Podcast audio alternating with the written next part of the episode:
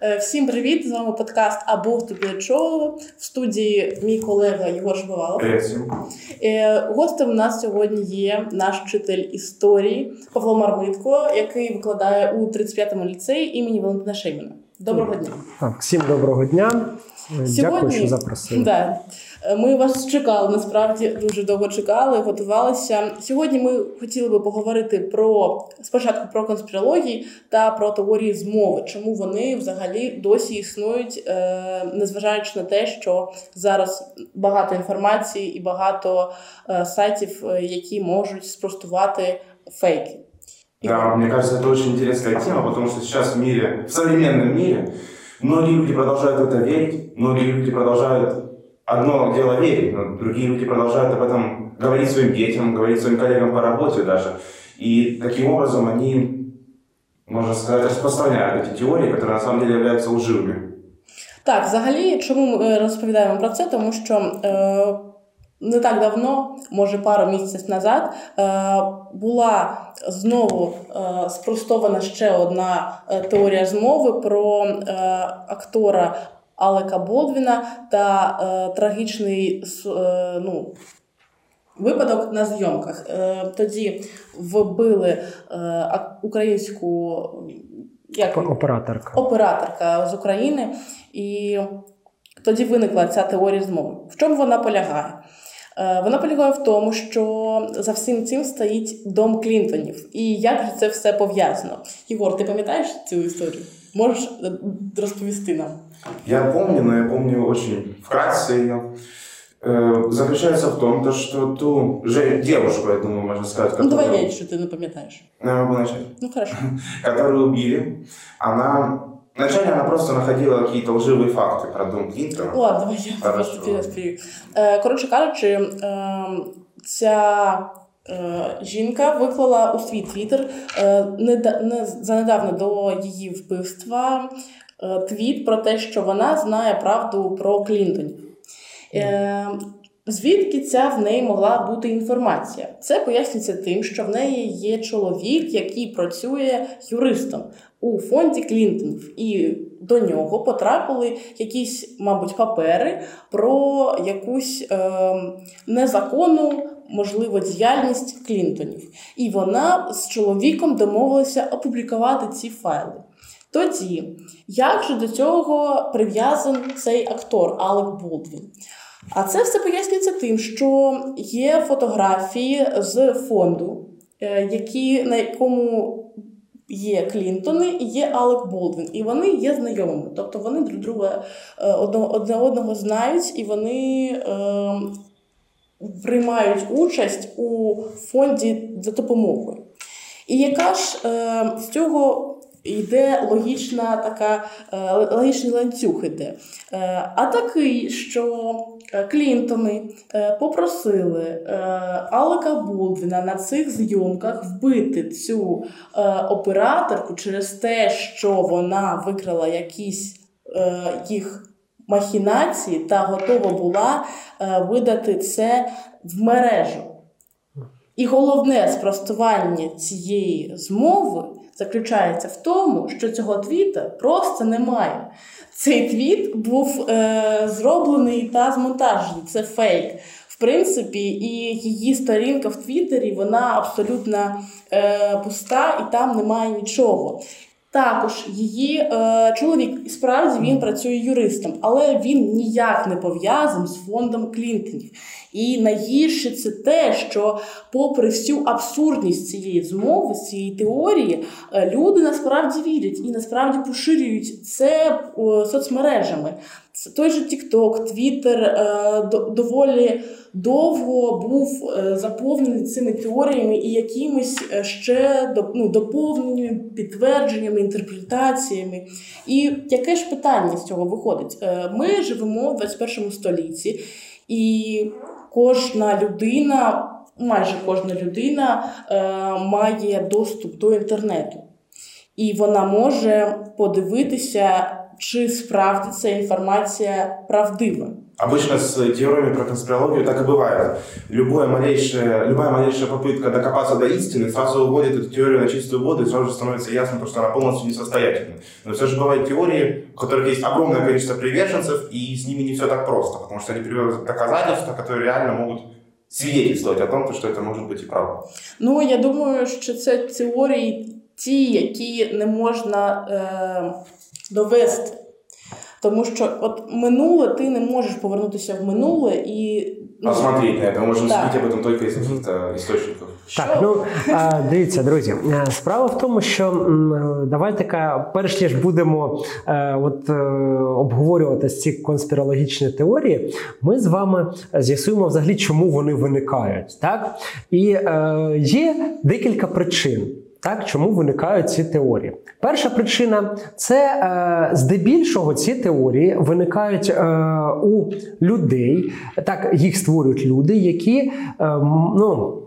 Е, не дуже освічені або не дуже е, розбираються в якійсь темі, і е, ці і вигадують певні сценарії розвитку тієї чи іншої ситуації. Це перше. Друга причина, чому вони виникають здебільшого через те, що хтось хоче ну, хайпануть просто так. Тобто, от показати, що е, от е, на якісь події, як от тут е, в прикладі, який ти привела, або е, подібних ситуаціях, так е, просто заробити собі там перегляди, лайки, репости і так далі, так щоб е, якась гучна тема актуальна і швиденько під неї можна підлаштуватися і зробити. Ще однією причиною можна сказати просто людську нудьгу. Так людям е, може бути нудно, і вони вигадують собі якісь розваги. А давайте-ка пофантазуємо. А може, отак от воно було, а може, ось так воно сталося, а може, ось так. І люди вигадують собі певні е, сценарії розвитку тієї чи іншої ситуації. Е, ось це основні такі моменти, чому виникають ці теорії конспірологічні. І е, от ти сама е, ну, приводячи е, приклад, так сказала, що це все завершилося фейком. Так? І дуже часто, от якраз такі ці. Конспірологічні е, теорії виявляються фейками, так які розробляють е, люди для того, щоб е, ну причини я вам розказав. Так ну, ще мені здається, що однією з причин є те, що хтось просто хоче, е, ніхто не хоче донести істину і бути ну, прав, правим. У кожного своя правда, і він хоче її довести. Mm-hmm. І декому е, важливіше ну, довести свою правду, ну, не, не важно, якою. Е, Доріжкою, можна так сказати, і йому важливо, щоб йому було е, комфортно вірити у це. Тобто е, йому комфортно вірити у цю теорію, тому що вона підтверджує і робить е, ну, набагато все для нього в голові зрозумілішим. И намного и... легче. И это, это как бы легкость понимания, она не требует большого количества знаний, она не требует большого количества времени, щоб розібратися в этой темі. Так, от я ж про це вам і сказав. Так що здебільшого придумують люди, які не дуже е, ерудовані і можуть е, пояснити, чому так. Е, і е, ще один момент, так, от ви правильно казали, що можна дійсно е, сказати, що. Е, Ось ця тео... Е, ну, ось ці теорії е, змови виникають саме через е, те, що людина хоче у щось вірити. Так? І е, вона починає під свою теорію, яка вона яку вона вигадала, підлаштовувати певні версії. Це е, завжди так вам будь-який науковець скаже, що е, це помилка, коли людина починає факти під... підставляти під теорію, коли теорія виникає раніше, ніж факти. Бо навпаки, факти мають утворювати теорію, а не теорія підганяти під себе факти. І тому, е, якщо подивитися на ось ці е, теорії змов, то вони якраз таки починаються з кінця, починаються з самої теорії, а потім вже вони починають шукати факти під цю теорію. Тобто, це е, означає так, що в мене є якась думка, я вважаю, що вона правильна, і я під цю думку буду е, підлаштовувати все, що е, ну, все, що мене оточує, все, що можна туди підлаштувати, щоб е, ця думка е, каза, е, всім здавалася правильно. От і все. Так. Ну тоді е, цікаво було питання, як взагалі зрозуміти, от, е, що це теорія змов, тобто і це конспірологія. Якщо проста людина не хоче е, бути ну, Ошуканою. ошуканою, так, і вона хоче справді дізнатися істину, тоді як зрозуміти, що вона зараз читає якусь маячню? Ну, якщо це не одразу зрозуміло. Ну, дивіться, е, якщо е, ну, будь-який е, вам експерт там, з медіаграмотності або е, з е, спеціаліст, який працює з медіа, е, піар-технолог і так далі, він е, вам скаже, що е, щоб. Ну, треба фільтрувати інформацію. Так? І цю інформацію яким чином можна фільтрувати? Е, перевіряти джерела, звідки ти дізнаєшся про цю е, про е, звідки ти дізнаєшся е, цю інформацію. Так? Далі треба. Перевіряти ці джерела, так е, шукати в декількох е, різних джерелах інформацію. Вирвати із контексту. Так, перевіряти, щоб е, дійсно що це, це судження було саме е, не вирваним з контексту. І взагалі, що е, треба вміти розрізняти судження і факти. Тобто розумієте, що дуже багато людей у нас не можуть розрізнити судження і факт. Судження це наша з вами оцінка. Так, мені щось подобається або щось не подобається. Так, і я, виходячи з цього, можу е, ну, е, вам нав'язувати своє судження. Так, судження воно завжди формує якусь оцінку. В когось формує цю оцінку. От, наприклад, сьогодні так ми з вами е, на уроці я казав, що погода гарна на вулиці. Так, це судження. Бо я е, захотів сказати, що е, ну, наприклад, для мене ця погода гарна, для когось вона може бути погана. Так, але факт був який, що на вулиці йде дощ. Все. Факти вони беззаперечні. Судження вони е, оціночні. І е, чим більше суджень в будь-якій е, новині або там теорії, е, там виданні і так далі, так е, чим більше суджень, тим скоріш за все там буде менше правди. Якщо все це базується на фактах, тоді можна на це е, звертати увагу серйозно. Якщо там здебільшого це судження, нам здається, ми вважаємо, а може бути так, а можливо, сталося таке, тоді, скоріш за все, або вами маніпулюють, або людина просто хоче, щоб е, там клікбейт був так, щоб про- пройти, щоб люди подивилися і послухали, почитали про те, що там е, людина говорить. А от факти, якщо в цій статті або в цій новині так йдуть е, без судження, просто сталося те, сталося те, сталося те. Тоді можна сказати, що це не є е, маніпуляцією, це е, більш вірогідно за правду, аніж просто за теорію змови. Ну і тоді головне питання по теорії змов, чому зараз, у 21 столітті, є більше інформації, є джерела, є люди, які розповідають про медіаграмотність, а населення знову і знову вигадує теорії, Мгм. і знову і знову в них вірить, і все це ну, циклічно. Угу. Ну, дивіться, е, є така фраза, так, є такий вираз, що люди хочуть бути ошуканими. Люди хочуть, щоб їх обманювали. Так? І ось е, саме через це ось ці теорії змови вони і популярні Так? Бо людина хоче якоїсь, знаєте, ну е, от аганька, да? от якось, що- щоб воно от щось цікавеньке таке, а не може бути, що воно так сталося. Так? Якісь, якісь е, от, е, ну, ще в в давньому Римі так казали, люди хочуть хліба і видовищ. Так? Отут те ж саме, люди хочуть, хочуть якоїсь цікавинки. Так? А якщо цих цікавинок нема, то їх вигадують для того, щоб людям було цікавіше. Потому что обычно серьезные научные работы пишутся сухо и Так, факты. так, а так. все конспирологические теории имеют огромное количество эмоций и всяких экспрессивного метода вложения информации. И поэтому людям это интересно, потому что обычно людям не интересно сухое повествование, им интересно какой-то экшен, можно сказать. Угу. Так, так. Екшену у світі новин.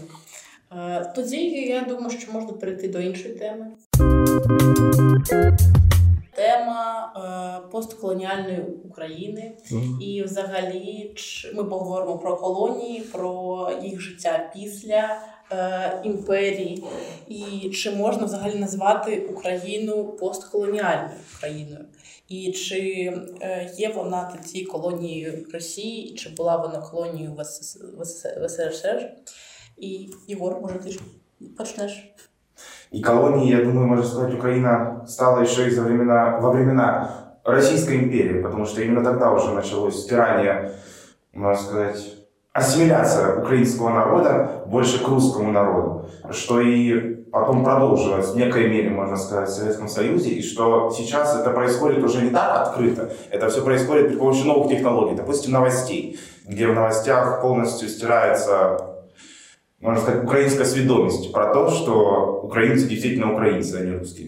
Ну, взагалі, для початку, що таке є колонії, Ну- і які признаки, ну які як можна зрозуміти, що ця країна є колонією? Ну, дивіться, взагалі історія колоніалізму е, вона доволі таки давня, так і має, ну е, якщо казати про сучасний європейський колоніалізм, то це близько 500 років, так плюс-мінус. Якщо казати взагалі, то ще давні фінікійці мали свої колонії, і все. Для чого взагалі створювалися колонії? Так Е, в першу чергу, як е, Забрати нові ресурси. території для того, щоб отримати ресурси або збути свої товари так в ці колонії. Е, Але дивіться, і за часту, частіше за все, в особливо от в радянські часи. Колоніалізм е, завжди висвітлювався в негативному контексті. Так, що колоніалізм це погано, це ось е, є чимось таким елементом імперіалізму, що ось це, е, скажімо так, експлуатація корінних народів і так далі.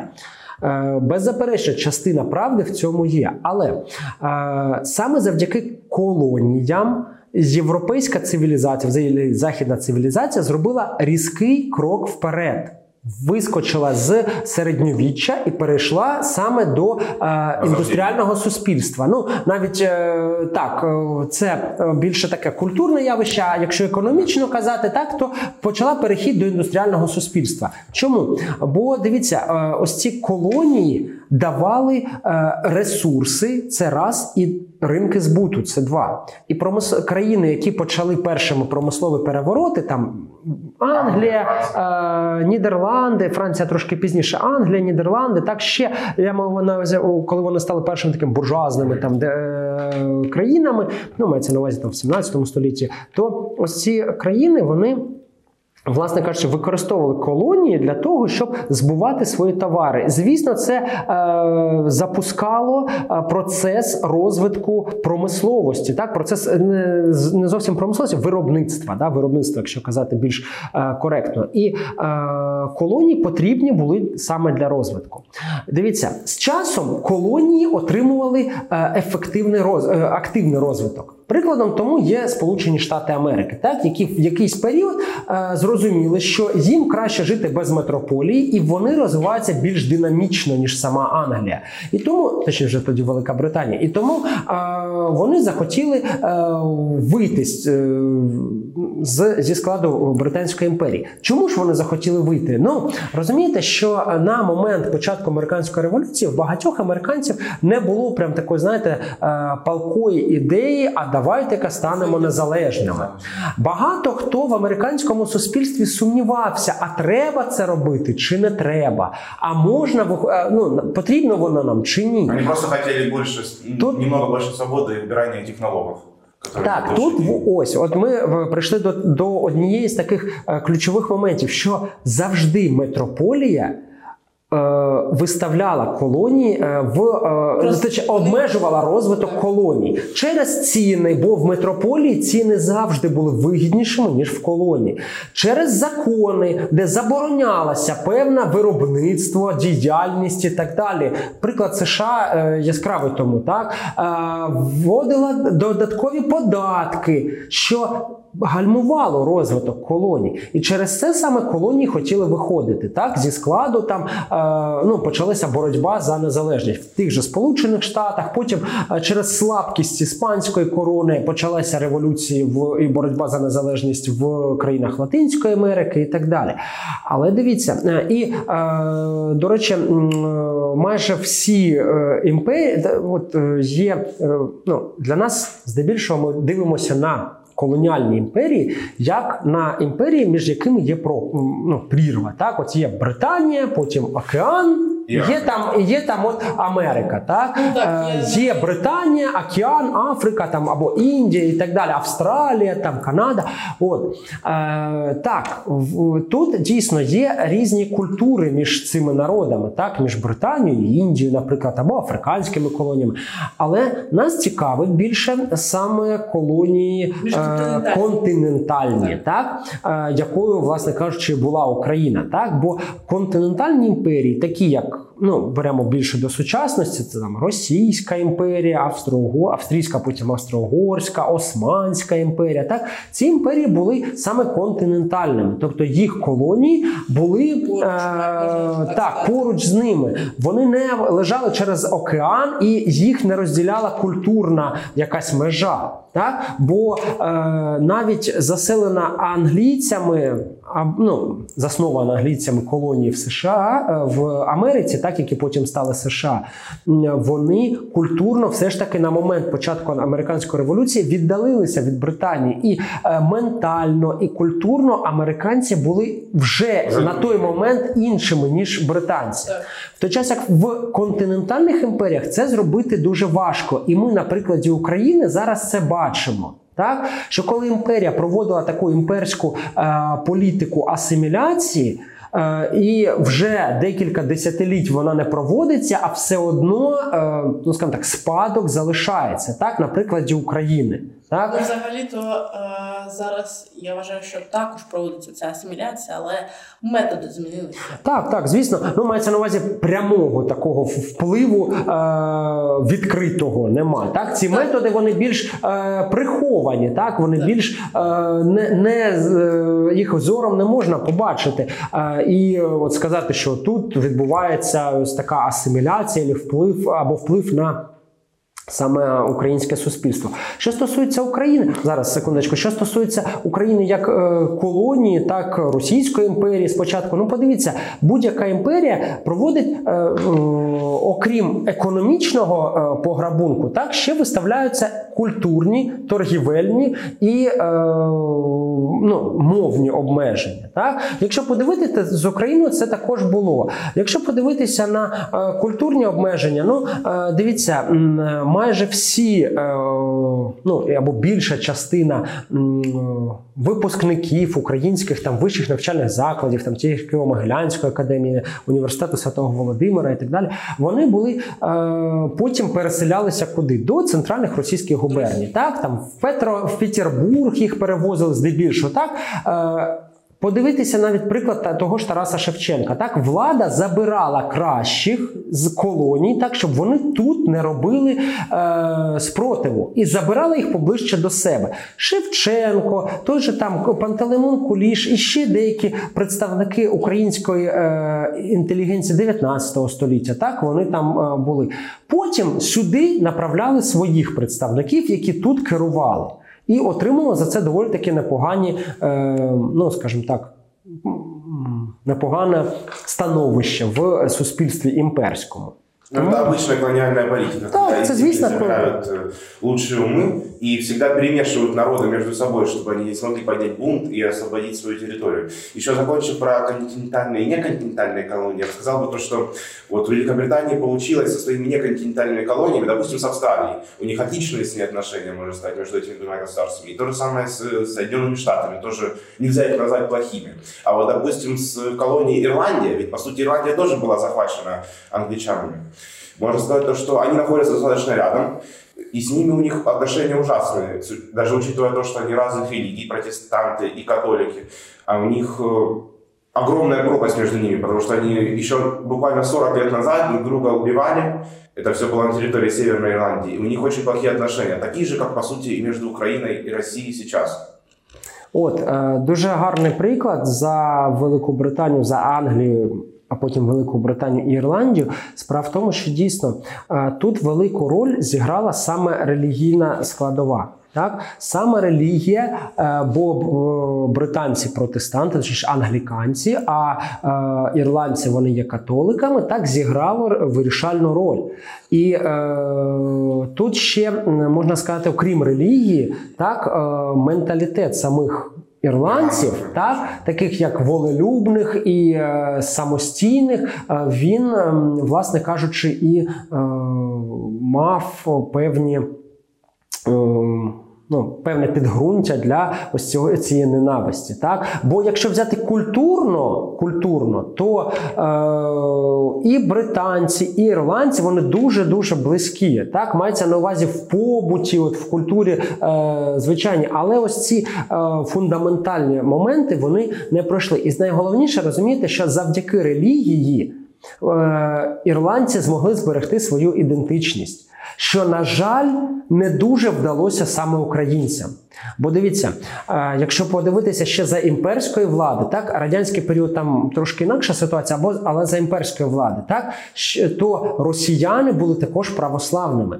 І коли православ'я, наприклад, за козацької доби у складі Речі Посполитої, це був елемент ідентифікації українців як е, українців то у складі Російської імперії, так ну, ж Московського царства, потім Російської імперії, коли там також православ'я, це е, вже не працювало. Потратила свою ідентичність. Так, тобто українці почали втрачати свою ідентичність здебільшого через те, що е, тоді питання релігії і віри було дуже дуже дуже е, важливим.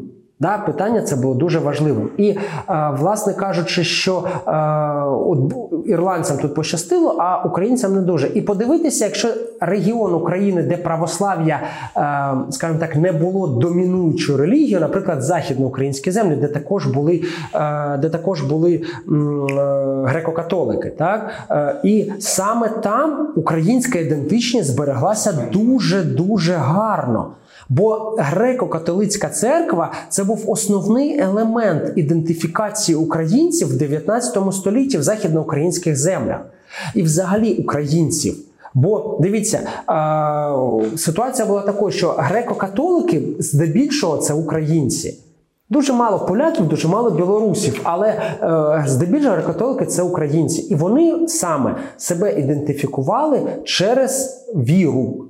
Бо тоді 17, 18, 19 століття саме віра була дуже важливим елементом ідентифікації народу. І от у ірландців і британців різні релігії, тому в них було непримириме суперництво. А в українців і росіян одна релігія, одна конфесія православ'я. Так і е, ця конфесія, якраз таки е, для українців, на жаль, так об'єднувала їх. І імперська політика вона використовувала це православ'я для ось незважаючи на те, що українське духовенство намагалося там боротися, так не визнало ось цей за вічним миром. Е, 1686 року не визнало е, підпорядкування московському патріархату і так далі. Українське духовенство намагалося боротися, але ви ж розумієте, що коли проти тебе велика імперія. То дуже важко е, без підтримки з цим боротися. Так? І приклад тієї ж Ірландії показав, що е, коли імперія в зеніті, коли імперія в розквіті, важко боротися.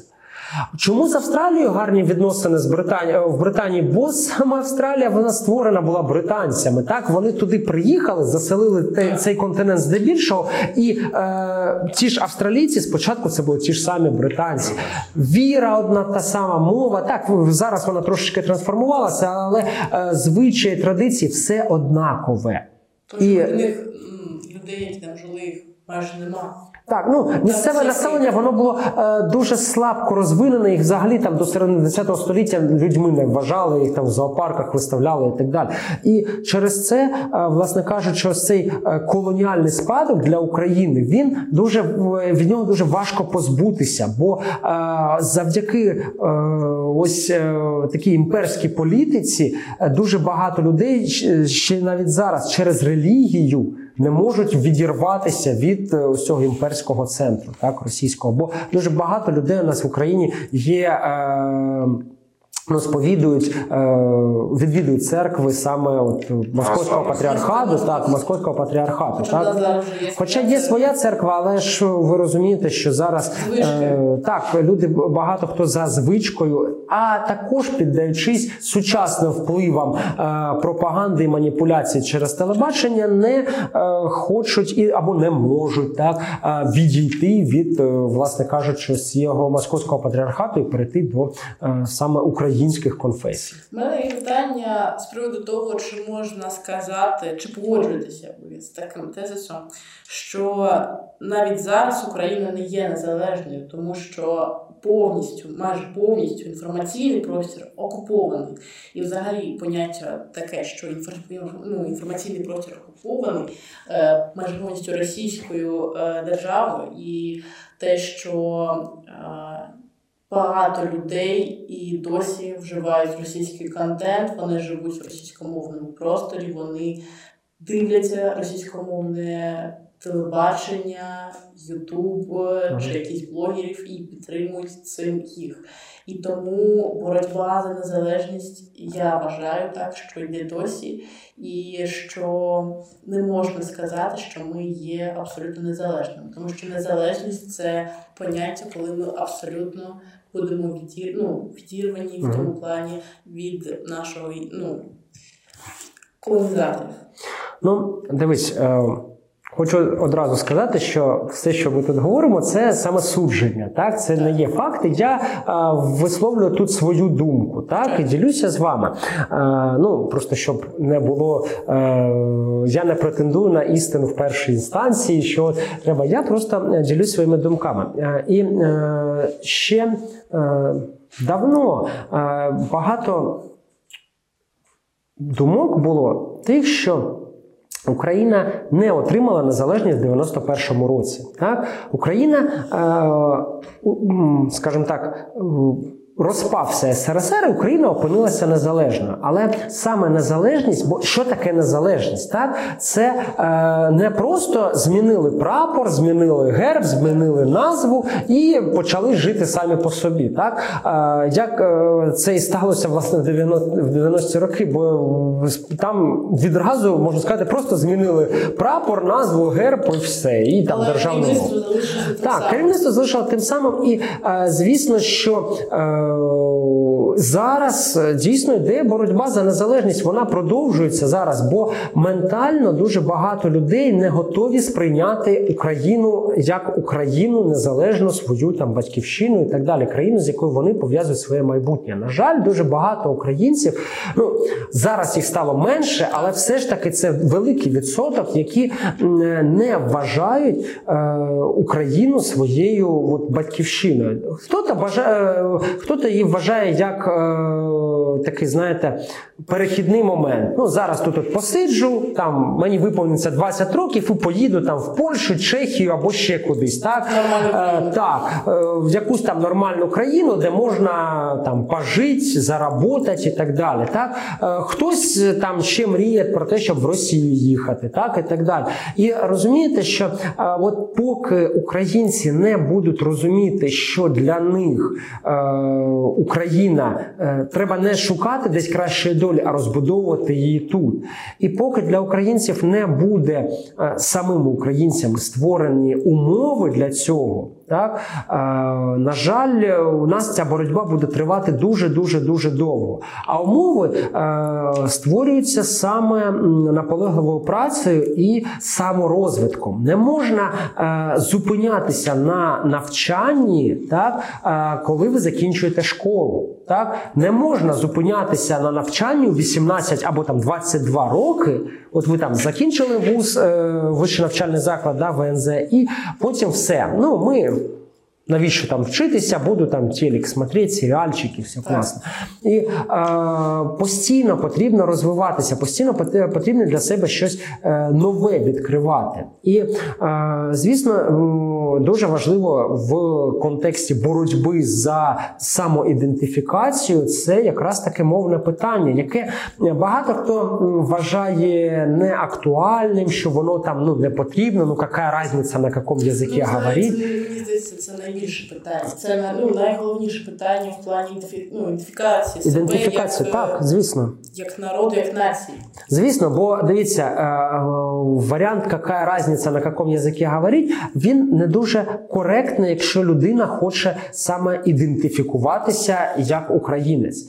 Е, я не кажу про повне використання там української мови. Для когось це може бути складним, але е, треба потрошечку йти. І е, якщо людина буде з цим е, жити, хоча б там в певних. Е, Моментах свого життя і використовувати мову, і, е, власне кажучи, усвідомлювати себе українцем, то е, і головне пишатися своєю країною, е, то може е, цей процес прискориться. Так, прискориться процес саме ідентифікації українців як українців. Бо, на жаль, багато хто.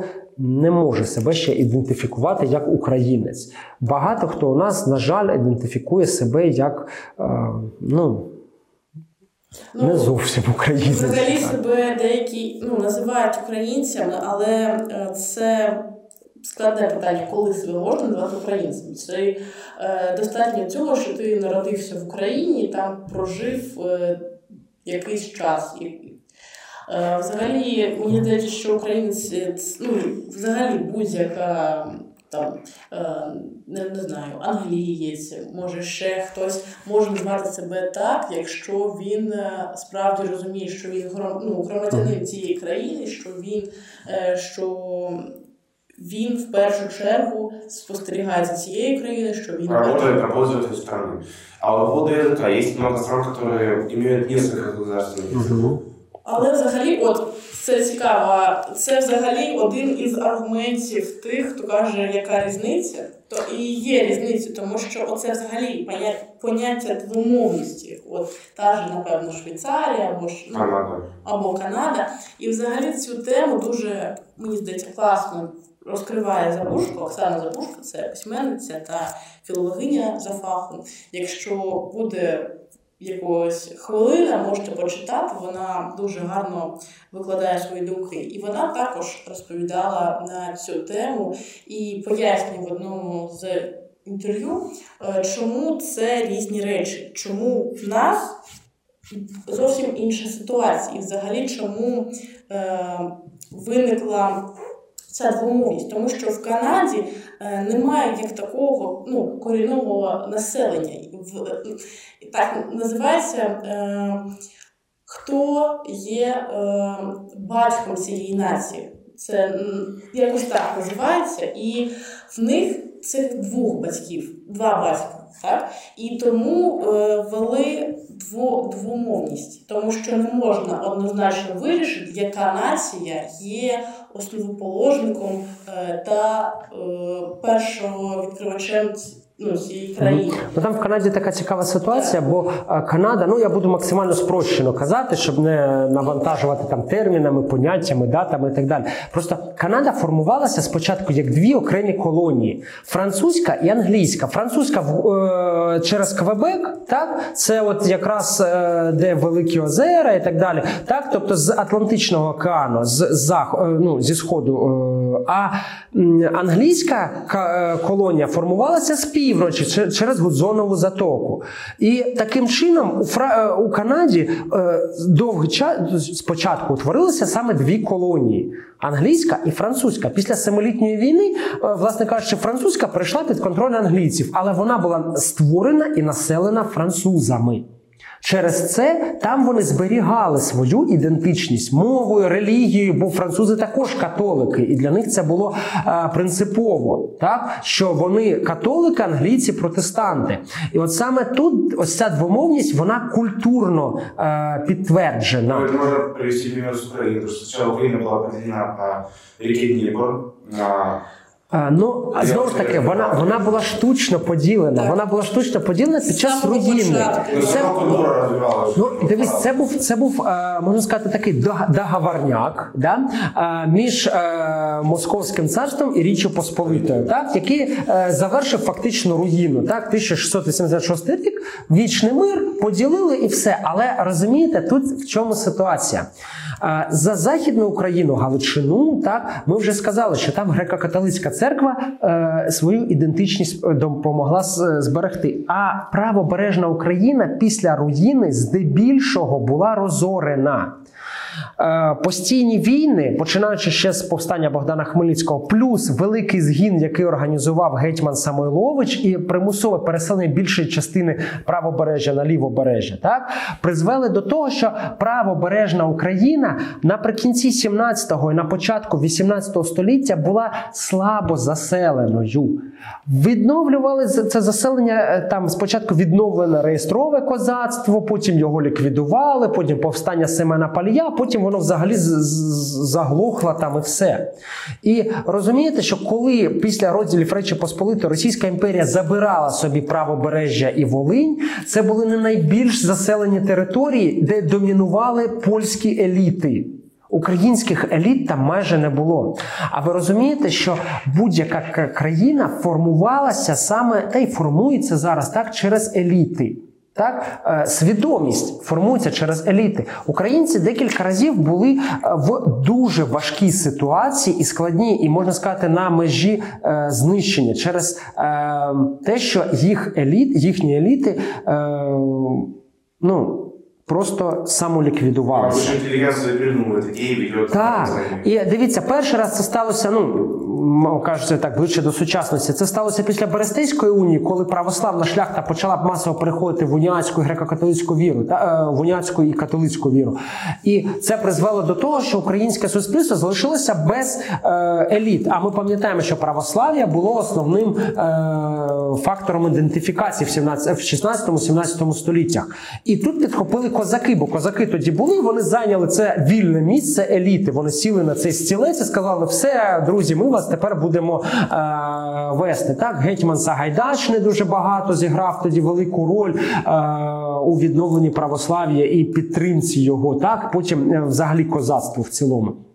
От також е, у 18 столітті ще відбувається один момент, коли українські еліти е, опинилися під загрозою через імперську політику російської влади. Так, коли козацьку старшину почали перетворювати на дворянство, так друга малоросійська колегія, і коли повний демонтаж е, гетьманщини відбувся гетьманщини Запорі... Запорізької січі.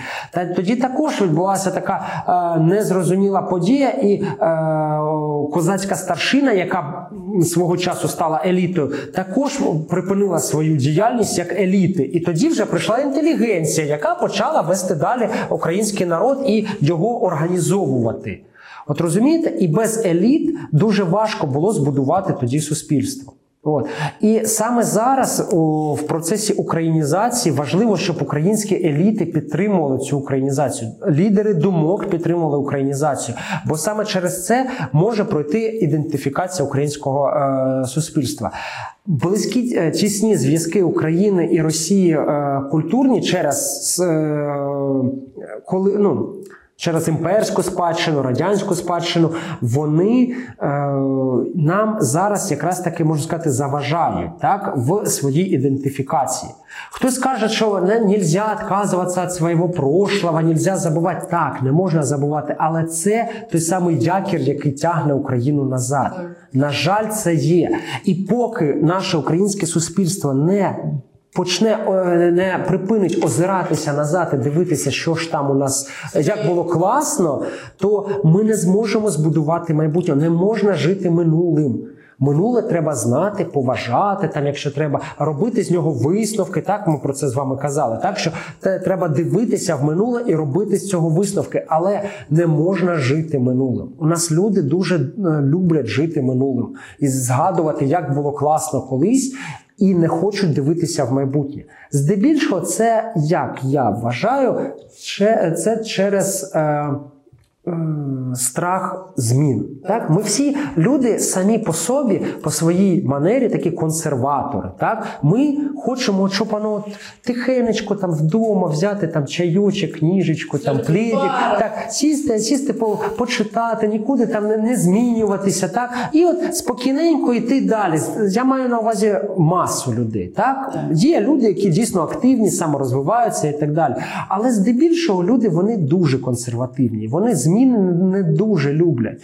Е, і, на жаль, е, допоки ми от будемо жити в цьому консерватизмі і не хотіти змінити е, свій підхід до сучасності, у нас не буде далі майбутнього. Так, Поки ми будемо озиратися назад, ну це як людина, коли йде, так? Вона ж йде, якщо вона буде постійно озиратися назад, вона впаде, в щось вріжеться, так? Там е, в калюжу вступить, там в яму провалиться і так далі. І буде настоящим. Так, не збудуєш е, сучасного і майбутнього. Тому треба українцям ментально відкидати ось цей імперський е, спадок, так, ось цей колоніальний спадок і жити майбутнім. Жити майбутнім і будувати країну. І дивитися вперед. І от тоді у нас е, може бути е, шанс на успіх. Так? Бо саме ми зробимо цей шанс, е, самі собі даємо. Розумієте, що е, не може така проповідь пішла моя. Е, розумієте, що не можна не можна, е, скажімо так, будувати країну, в якій не ну, в якій люди не хочуть змін. Ну не можна в сучасному світі не змінюватися. Я хочу додати, що я вважаю, що однією з проблемою е, для того, щоб формувати громадянина України, потрібно все це робити з дитинства і у школі, звичайно. І мені здається, що е, це погано виходить, тому що навіть е, ну, мене ну, мене турбує те питання, що ми вчаємо на уроках літератури зарубіжної дуже багато російської класики, але при цьому не акцентуємо увагу на таких е, англійців, ну, великих там Вільям Шекспір. Ми не дуже на цьому акцентуємо увагу і завжди кожен рік е, нам кажуть, що ось Пушкін, ви повинні повинні його знати. І при цьому на українській літературі е, вона ніби здається менш цікавою, менш важливою, ніж оця російська. І взагалі споживання е, виключно російської літератури або в більшості російської літератури, воно також е, призводить до того, що ти перестаєш бачити цю межу між Україною та Росією, тому що майже в будь-якому е, творі чи романі е, порушується тема, яка е, близька більше Російській імперії, і асоціювати себе з героями чи з чимось, ну, з якимось е, деталями цих творів, це є вже помилку, яка тебе е, відштовхує від е, України. І головною і ще також проблемою є кіно. І от ці радянські навіть е, фільми, які е, ну також комедії якісь. І дивитися, ну що поганого в комедії, а те, що навіть комедії вам показують, е, як було в радянські часи, як було в Росії, і вам кажуть, що було класно, і ви бачите це все під е, неправильним кутом, і ви відходите від України.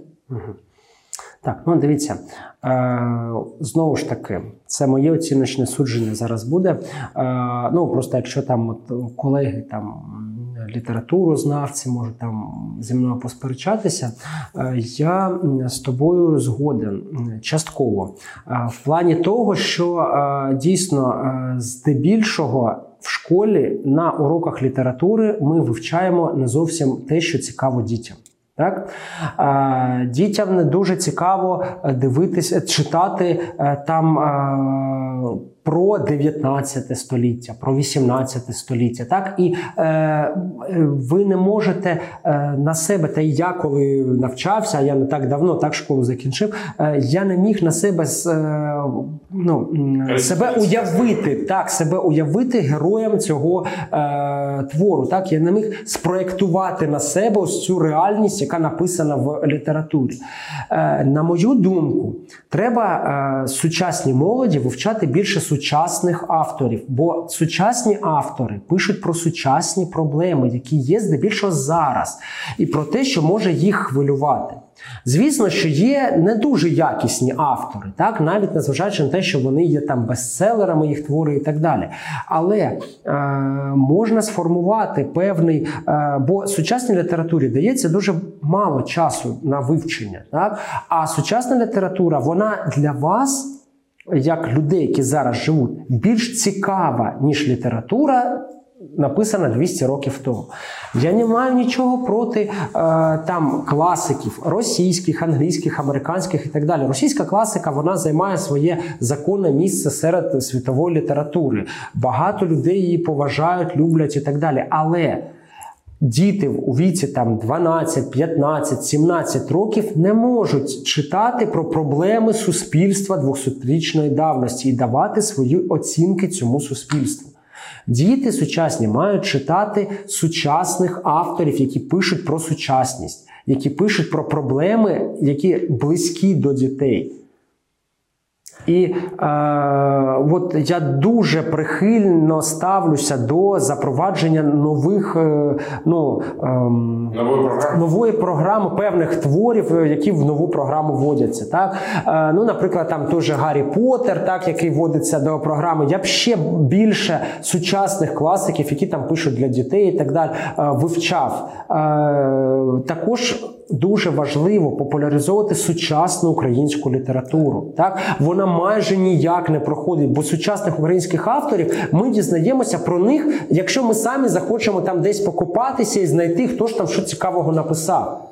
Нам про них не дуже розказують. Нам розказують там про людей, які або вже померли, або вже давно не пишуть. Так?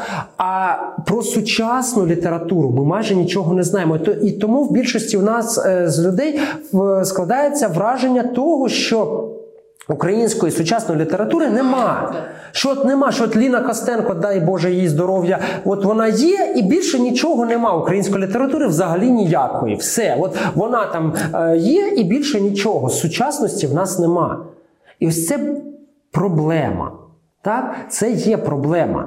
І е, так, я маю, е, звісно, що література там п'ятому, шостому класі все класно, це там те, що потрібно. Але от в старших класах треба більше, як мені здається, сучасних авторів, сучасних проблем. Щодо української літератури, то е, тут треба, е, окрім українських класиків, так підтягувати більше сучасної. Не просто казати, а у нас є такі автори там і декілька прізвищ сказали, ну ознайомтеся з ними. А от так детально, як ми розбираємо там е- твори класиків, розбирати твори сучасні щоб діти більше читали. Бо дивіться, якщо дитина починає читати, людина взагалі не просто дитина, а доросла людина, так починає читати е, якусь книгу, з якою вона не може себе асоціювати.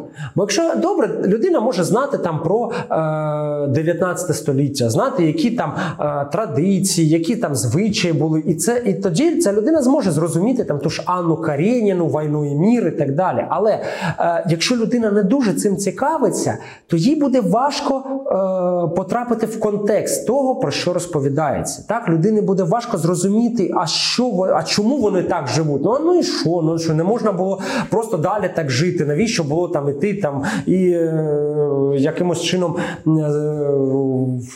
якісь скажімо так, е, вчинки робити е, фатальні. Так, от і все. Сучасні проблеми вимагають сучасних вирішень, і тому е, щодо літератури треба дійсно читати сучасну літературу іноземних авторів, українських авторів, бо вони пишуть про те, що зараз актуальне для нас. І саме ну, це я вважаю дуже важливим для розвитку суспільства. Так? Бо якщо я буду читати про те, що я розумію, мені це буде цікаво, я буду хотіти це читати. Але якщо буду читати про те, чого я не розумію, я не можу потрапити в контекст. Я це... Так, мені мені буде це важко зробити. Мені буде важко це читати. Я можу це прочитати, але так через силу себе там е, примусити це зробити і все. Тому от так. Ну, от взагалі е, завжди та я, ну, взагалі я так і хотіла. Е, взагалі, за останні от, декілька років чи відчуваєте ви українізацію? І я можу поки що про себе розповісти, що от е, я, і, і навіть я, як дитина, я її відчуваю, тому що е, я бачу, що Ютуб, яким я користуюсь, український Ютуб, він зараз стає більш популярним, зараз стає більш контенту, який ти можеш подивитися, і не потрібно тобі йти до російських е, медіа, щоб знайти якусь цікаву, важливу для тебе інформацію. І це дуже важливо, тому що наш взагалі е, наш ринок зараз майже пустий, і тут багато є можливостей робити новий крутий контент. І я ще як е, почуваю, що ну, бачу українізацію це книги. Тому що до цього, як е, людина, яка купує книги, я заходжу в книгарню і бачу 90% е, російськомовних якихось е, книжок чи журналів, чи ще чогось.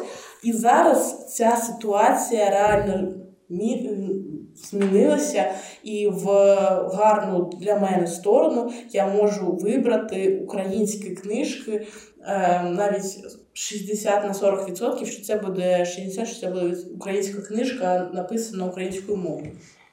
Угу. Егор, ты... Ну, я думаю, то, что украинизацию замечают все, потому что те же самые в магазине люди, большинство говорят на украинском, в школе учителя, большинство учителей говорят на украинском. Я думаю, то, что этот процесс, он начался, и он идет сейчас, мы можем лицезреть этот процесс, само его такое огненное развитие, можно сказать, украинизации происходит именно сейчас, когда появляется много, как сказала Ника, контента в Ютубе.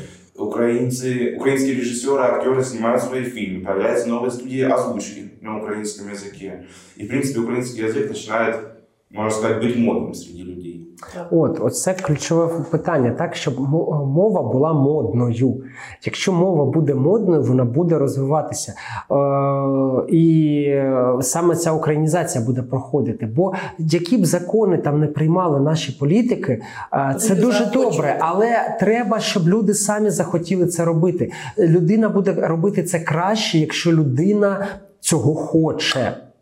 От і все. Людина хоче, вона це буде робити. Якщо людина не хоче, які б закони ти не приймав, людина буде цьому супротивля... Е, противитись. Так? Вона буде е, чинити спротив і так далі.